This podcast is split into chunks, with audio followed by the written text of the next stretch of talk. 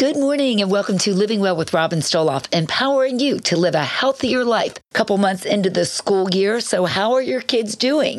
Of course, we all want our children to be successful in the classroom and beyond, and we play a big part in that. If you have younger kids, you no doubt have a lot on your plate, but it's so important to take the time to be present for them. Behavioral experts remind us to ask kids about their day, find out what they've learned, and look into their eyes when they're talking to you. It makes them feel valued. Get to know their teachers and be aware of what's going on in the school. It's also essential to help them develop good homework routines and organizational skills. And two crucial aspects of our kids' success, we all know this a nutritious diet and a good night's sleep. No matter what your children's ages, they need positive reinforcement. I was fortunate to have parents who supported and encouraged me throughout my life. Even when things didn't go my way, it gave me the confidence and strength to dust myself off and keep moving forward. It's amazing what we can do when someone believes in us. For more on how to help your kids become successful in school and in life, visit WFPG.com, click on the health page of our app, or just go to our Facebook page. Lots more coming up today on Living Well with Robin Stoloff on Light 96.9. Millions of people worldwide suffer from eating disorders. It's much more common than you think, but they continue to be stigmatized. The belief that eating disorders are solely motivated by vanity or lack of willpower is one of the most harmful fallacies. They are complex disorders with biological, psychological, and societal components. It's essential to clarify these myths since the stigma can be a barrier to receiving the proper care and seeking help. Some of the most common are anorexia, bulimia, and binge eating disorder. People with these issues frequently suffer in silence, locked in a vicious cycle of shame and self blame. That's why it's critical to approach them with empathy rather than judgment.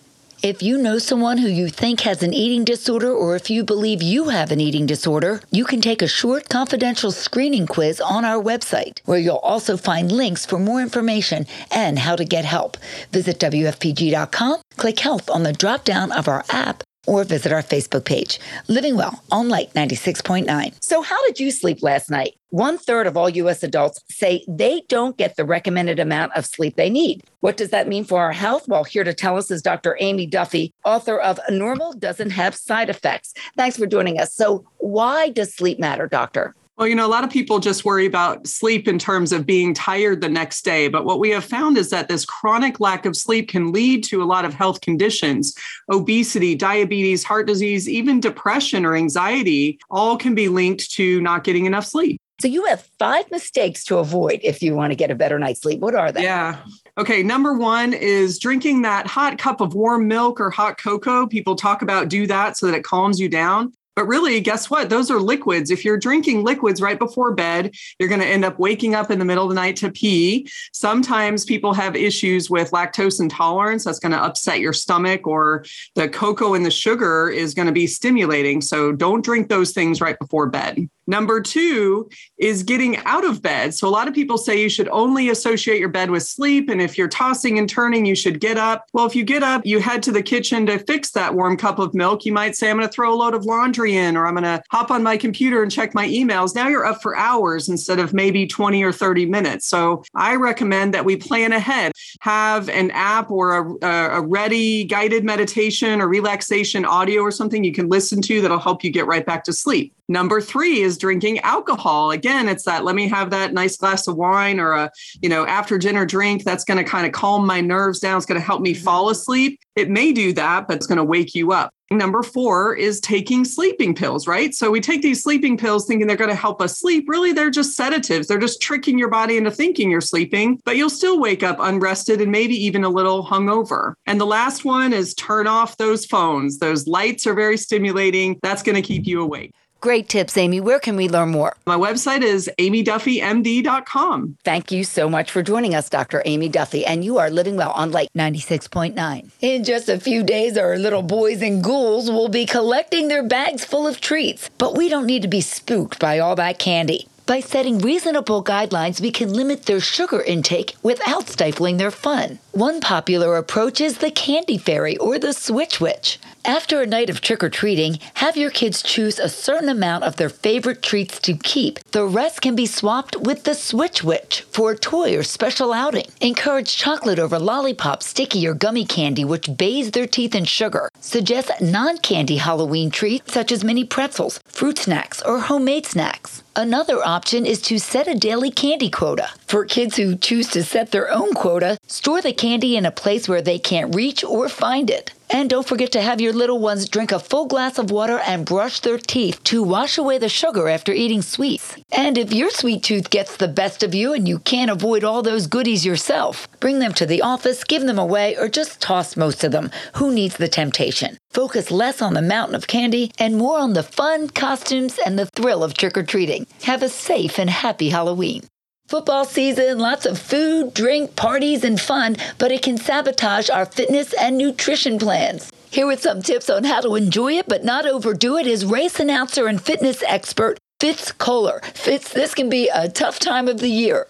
Yeah. So what happens with football is people tend to go to tailgates and parties and host, you know, just eating fiestas at their house, and things get pretty out of control. And so what I what I want to compel people to do is realize that these athletes on our favorite teams, the fact that they're so fit is not a good reason for us to become less fit, right? Being a Tom Brady fan or a Kelce fan like Taylor Swift, that's not a good reason for us to put on a ton of weight and get out of shape. So instead of being reckless during football season, manage your tailgates. Make sure you're bringing chicken breasts instead of fatty hot dogs. Bring a fruit platter and veggies. You know how to do this limit the alcohol or make sure you're getting low calorie beer and stick to just a few. The other thing is you got to actually throw the darn football, right? Just sitting on the couch the whole time or sitting in the back of your flatbed or in the stadium isn't going to do you any favor. So if you really love football so much, get yourself up, get a ball, throw some spirals at your friends, play catch, run around, and use football season as an added incentive for you to become fitter, not fatter. And if you're not at a party or tailgate and you're just watching on the couch, make sure you get up, maybe during the commercials, and just move your body. Where can people learn more?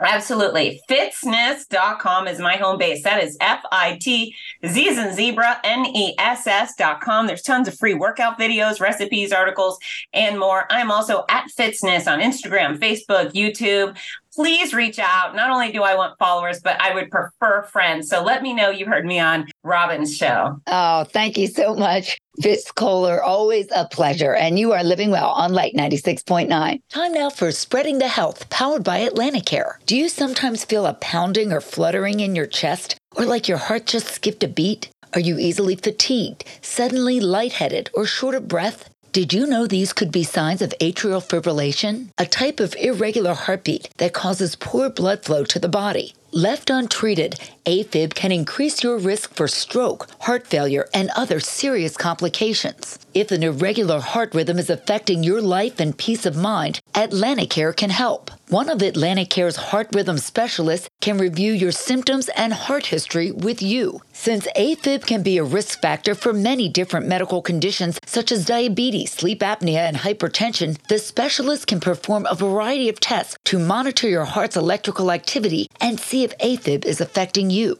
If AFib or another heart rhythm issue is detected, they will work with you and your primary care provider to find the right treatment to restore your normal heart rhythm. There is no other heart like yours, and that's why having a personalized approach and treatment plan is the first step to getting you back to the activities you love. Atlanticare offers the most comprehensive cardiac care program in southeastern New Jersey, the same level of care you'd have to drive hours to find at other health systems. If you think you have AFib, find and speak with an Atlanticare physician or cardiac specialist immediately to get the expert care your heart needs. Find your way back to a normal heartbeat and to the rhythm of your life. For more, visit AtlantiCare.org or call 1 888 569 1000. This is the final in our four part series on breast health for Breast Cancer Awareness Month with Premier Surgical Network in Egg Harbor Township. If you've been diagnosed with breast cancer, you will have several surgical options, which you should evaluate with your medical team. Here with more is Dr. James Frost, a breast surgeon with Premier Surgical Network. What are some of the most common surgical options for women with breast cancer? When I discuss surgical options with the patient, we first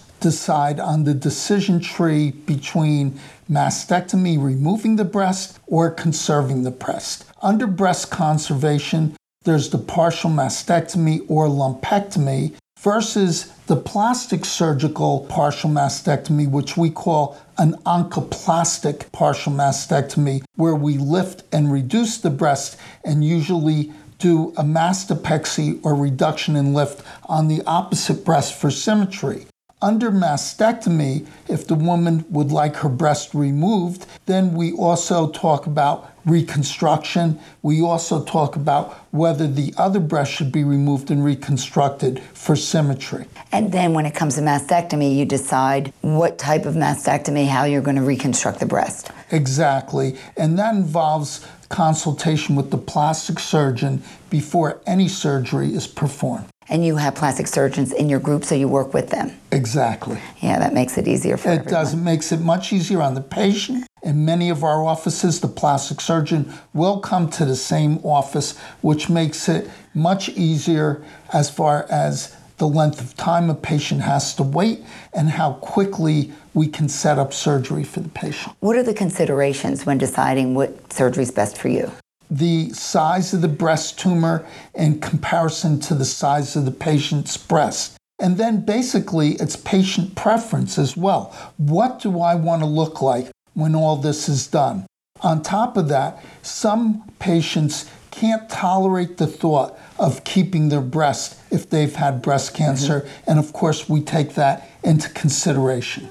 All right, great information. Thanks so much, Dr. James Frost, breast surgeon with Premier Surgical Network in Egg Harbor Township. And that is the last of our four part series on breast health. If you would like to see my conversation with Dr. Frost or watch the entire four part series, just visit us at WFPG.com or click health on the drop down menu of our app. You can also see the entire series on my Facebook page, Living Well with Robin Stoloff.